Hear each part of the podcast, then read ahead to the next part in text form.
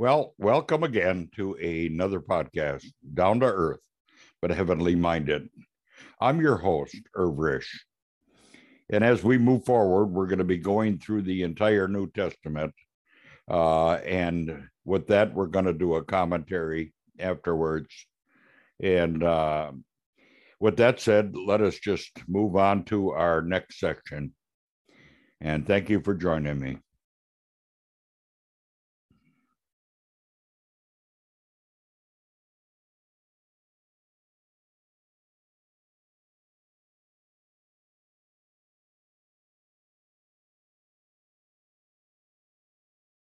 Chapter 17 Now when they had passed through Amphipolis and Apollonia, they came to Thessalonica, where there was a synagogue of the Jews.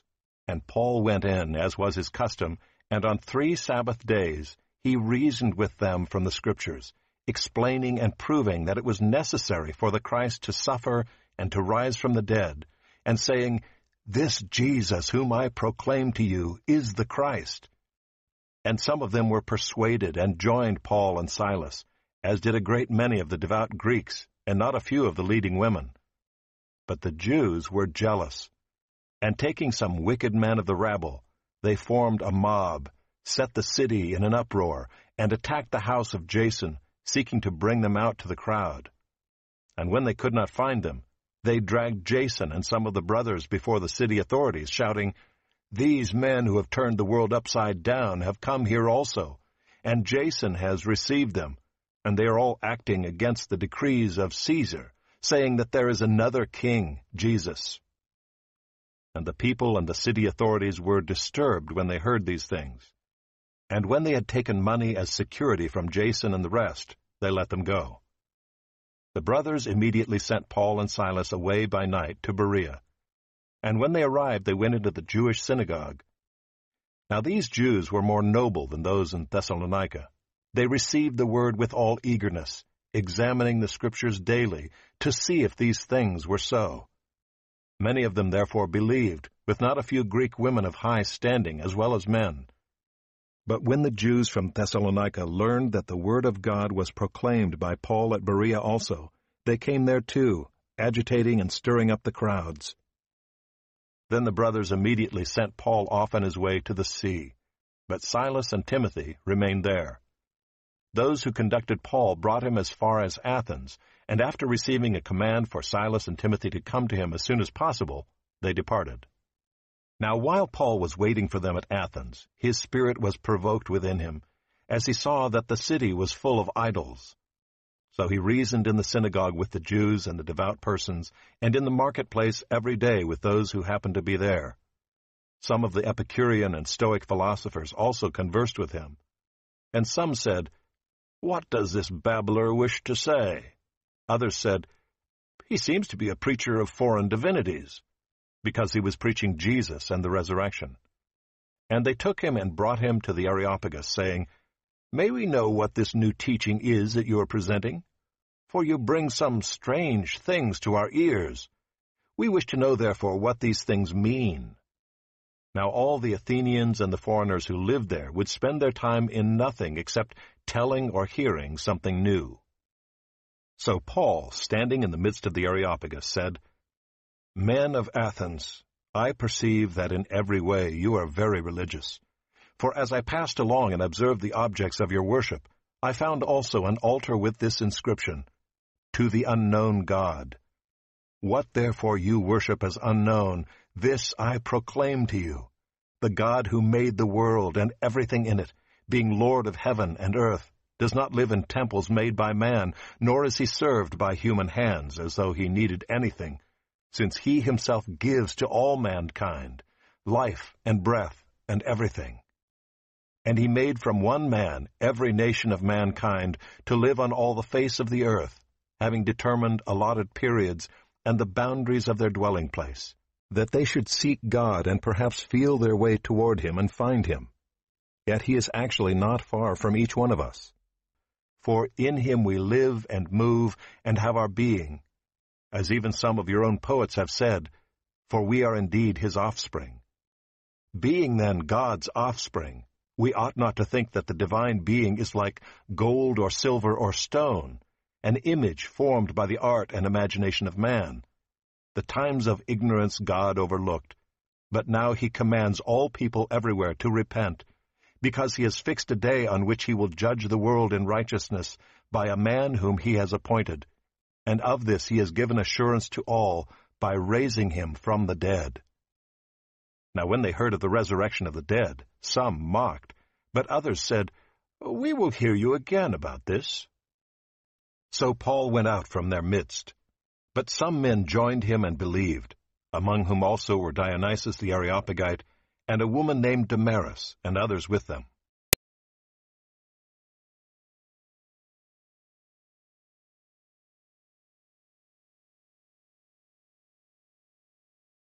Acts chapter 17. 17 verse 1 After leaving Philippi, Paul and Silas traveled 33 miles southwest to Amphipolis, Amphipolis. Their next stop was Apollonia, Apollonia, another 30 miles southwest. From there they moved in a westward direction 37 miles to Thessalonica, Thessalonica. This city was strategically located on trade routes, and was thus an excellent center of commerce. The Holy Spirit chose it as a base from which the gospel would radiate in many directions. In our day, the city is known as Saloniki. Luke may have remained at Philippi when Paul and Silas left there to claim new territory for the Lord. This is suggested by the narrative changing from the first person plural, we, to the third person, they.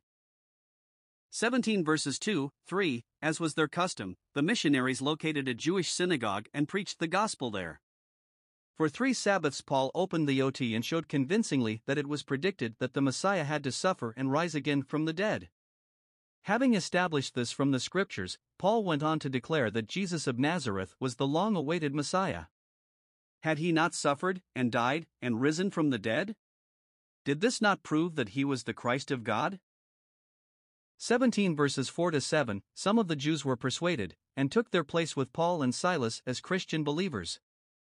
Also, many of the Greek proselytes and not a few of the leading women of the city were converted. This provoked the unbelieving Jews to decisive action.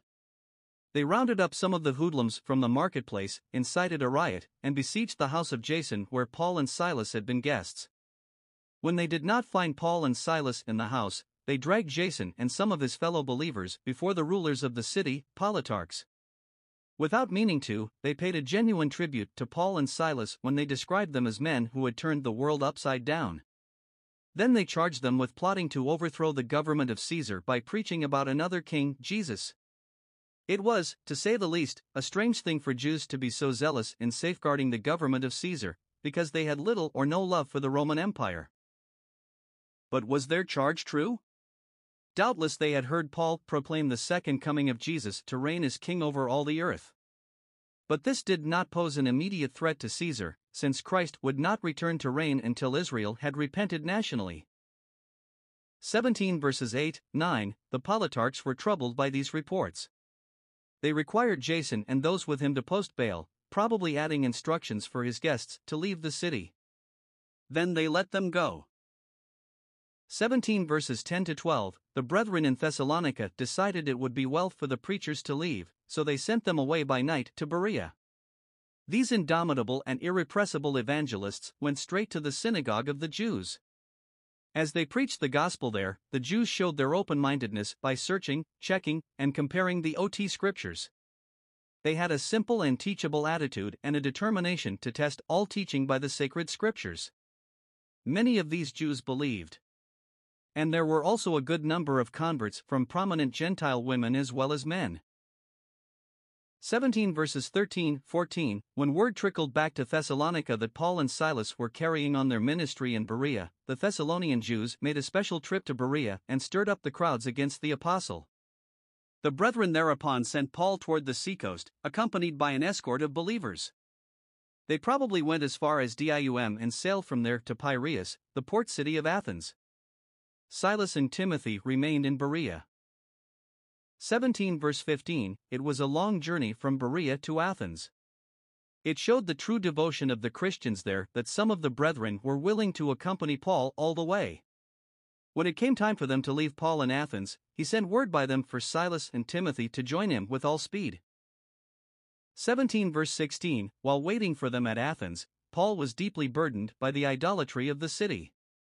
Although Athens was the center of culture, education, and fine arts, Paul was interested in none of these things.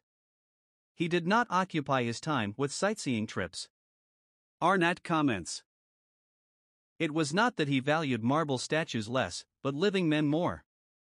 He is not the weak, but the strong man who regards immortal souls as transcendently more important than fine arts.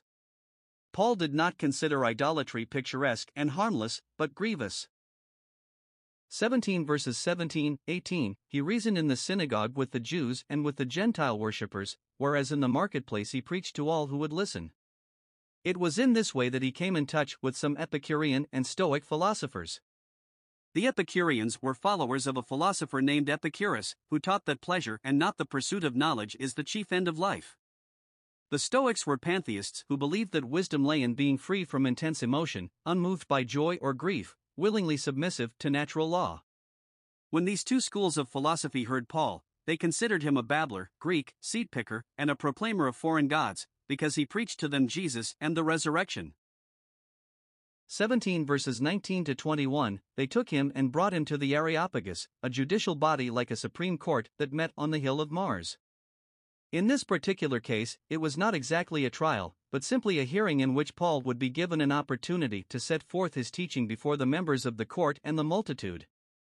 This is somewhat explained in verse 21. The Athenians loved to stand around and talk, and to listen to others. They seem to have an unlimited amount of time for this. 17 verse 22 Standing in the midst of the court, Paul delivered what has come to be known as the Mars Hill Address. It must be remembered in studying this address that he was speaking to Gentiles, not Jews. They did not have a background in the OT, so he had to find some subject of common interest with which to begin.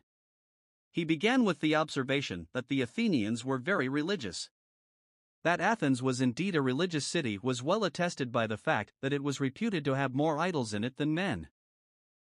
17 verse 23 When he thought of the idols he had seen, Paul was reminded of an altar with this inscription, To the unknown God. He found in that inscription a point of departure for his message. The apostle saw in the inscription the recognition of two important facts. First, the fact of the existence of God, and second, the fact that the Athenians were ignorant of him. It was then a very normal and natural transition for Paul to enlighten them concerning the true God. As someone has said, he turned the wandering stream of their piety into the right channel. 17 verses 24 25 Missionaries tell us that the best place to begin in teaching pagans about God is the account of creation. This is exactly where Paul began with the people of Athens. He introduced God as the one who made the world and everything in it. As he looked around on the numerous idol temples nearby, the apostle reminded his hearers that the true God does not dwell in temples made with hands. Nor is he dependent on the service of men's hands. In idol temples, the priests often bring food and other necessities to their gods. But the true God does not need anything from man, because he is the source of life, breath, and all things. 17 verses 26 28a Paul next discussed the origin of the human race. All nations came from the common ancestor, Adam. Not only were the nations brought forth by God, but he also arranged the years, and determined the countries in which the various peoples would dwell. He showered innumerable mercies on them in order that they might seek him. He wanted them to grope for him and find him, even though in actuality he is not far from each one. It is in the true God that we live and move and have our being. He is not only our creator but our environment as well. 17 verse 28b to further emphasize the relationship of the creature to the Creator, Paul quoted from some of their Greek poets, who said, For we are also his offspring. This is not to be interpreted as teaching the brotherhood of man and the fatherhood of God. We are the offspring of God in the sense that he created us, but we only become sons of God through faith in the Lord Jesus Christ. 17 verse 29 But Paul's argument continues. If men are the offspring of God, then it is impossible to think of God as a gold or silver or stone idol. These are shaped by art and man's devising, and therefore are not as great as men. These idols are, in a sense, the offspring of human beings, whereas the truth is that human beings are the creation of God. 17 verse 30 Having exposed the folly of idolatry, Paul goes on to state that for many centuries God overlooked the ignorance of the Gentiles. But now that the revelation of the gospel has come, he commands all men everywhere to repent, that is, to do an about face. 17 verse 31 This is an urgent message, because God has appointed a day on which he will judge the world in righteousness by the Lord Jesus Christ, the man whom he has ordained. The judgment referred to here will take place when Christ returns to earth to put down his enemies and begin his millennial reign. The positive assurance that this will take place is found in the fact that God raised the Lord Jesus from the dead. Thus, Paul leads up to his favorite theme, the resurrection of Christ. 17 verses 32 33 Perhaps Paul did not finish his message. It may be that he was interrupted by the scorn of those who mocked at the idea of a resurrection of the dead. Others did not mock, but hesitated. They delayed taking any action by saying, We will hear you again on this matter. They counted the time of closing with Christ an evil day. They couldn't say never, but not now. 17 verse 34 However, it would not be right to say that Paul's message was a failure. After all, Dionysius believed, and he was an Areopagite, a member of the court. A woman named Damaris also believed, and others whose names are not given. So Paul departed from among them. We hear no more of Athens. To centers of persecution, Paul returned again, but to intellectual flippancy, there was nothing more to be said, selected. Some people criticize this sermon because it seems to praise the Athenians for their religiosity when actually they were gross idolaters. It supposes a recognition of the true God from an inscription that might have been intended for an idol. It seems to accommodate itself too much to the manners and customs of the Athenians, and it does not present the gospel as clearly and forcibly as some other messages by the apostle. These criticisms are unjustified. We have already sought to explain that Paul first sought a point of contact, then by easy steps he led his hearers first to the knowledge of the true God, then to the necessity of repentance in view of Christ's coming as judge. It is sufficient vindication of Paul's preaching that souls were genuinely converted through it. Unconventional pulpits. Paul's preaching on Mars Hill is an illustration of the unconventional places in which the early believers preached the word. The open air was a favorite. At Pentecost, the message may have been preached out of doors, judging from the number who heard and were saved. Acts 2 verses 6 and 41. Other general instances of open air preaching are found in 8 verses 5, 25, 40, 13 verse 44, 14 verses 8 to 18. The environs of the temple echoed with the message on at least three occasions 3 verses 1 to 11, 5 verses 21, 42. Paul and his associates spoke the word by the riverside in Philippi, 16 verse 13.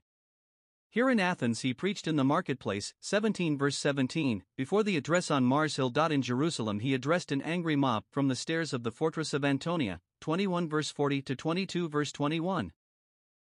At least four times the message was declared before the Jewish Sanhedrin, by Peter and John, for verses 8, 19, by Peter and the other apostles, 5 verses 27 to 32, by Stephen, 7 verses 2 to 53, and by Paul, 22 verse 30 to 23 verse 10. Paul and his associates habitually preached the gospel in the synagogues, 9 verse 20, 13 verses 5, 14, 14 verse 1, 17 verses 1, 2, 10, 17, 18 verses 4, 19, 26, 19 verse 8. Private homes were used repeatedly. Peter preached in Cornelius' house, 10 verses 22, 24. Paul and Silas witnessed in the home of the Philippian jailer, 16 verses 31, 32. In Corinth, Paul preached in the house of Crispus, the ruler of the synagogue, 18 verses 7, 8. He preached till midnight in a private house in Troas, 20 verse 7.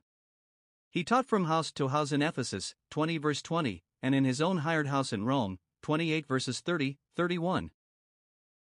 Philip preached to an Ethiopian eunuch in a chariot, 8 verses 31 to 35, and Paul preached on board a ship, 27 verses 21 to 26.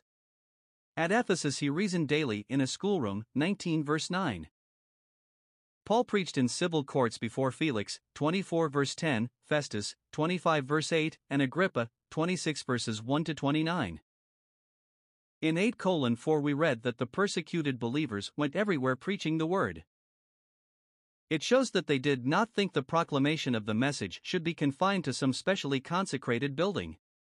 Wherever there were people, there was both reason and opportunity for making Christ known. A. B. as Simpson agrees. The early Christians regarded every situation as an opportunity to witness for Christ. Even when brought before kings and governors, it never occurred to them that they might evade the issue and avoid identifying themselves with Christ because of being fearful of the consequences. It was simply an occasion to preach to kings and rulers whom otherwise they could not reach. It is probable that God allows every human being to cross our path in order that we may have the opportunity to leave some blessing in His path and drop into His heart and life some influence that will draw Him nearer to God. The Lord Jesus had commissioned them to go into all the world and preach the gospel to every creature, Mark 16, verse 15. The book of Acts shows them carrying out the command. We might add that most of the preaching in Acts was spontaneous and extemporaneous. Usually there wasn't time to prepare a message. It was not the performance of an hour, but the preparation of a lifetime. It was the preachers who were prepared, not the sermons. Well, this ends another one of our podcasts. And until uh, next time, just remember God is out here and you can find out all about him in your Bibles. All you have to do is pick it up and read it. I have mine right here, and uh, God is in this Bible, so please read it. With that said, bye for now. Till next time.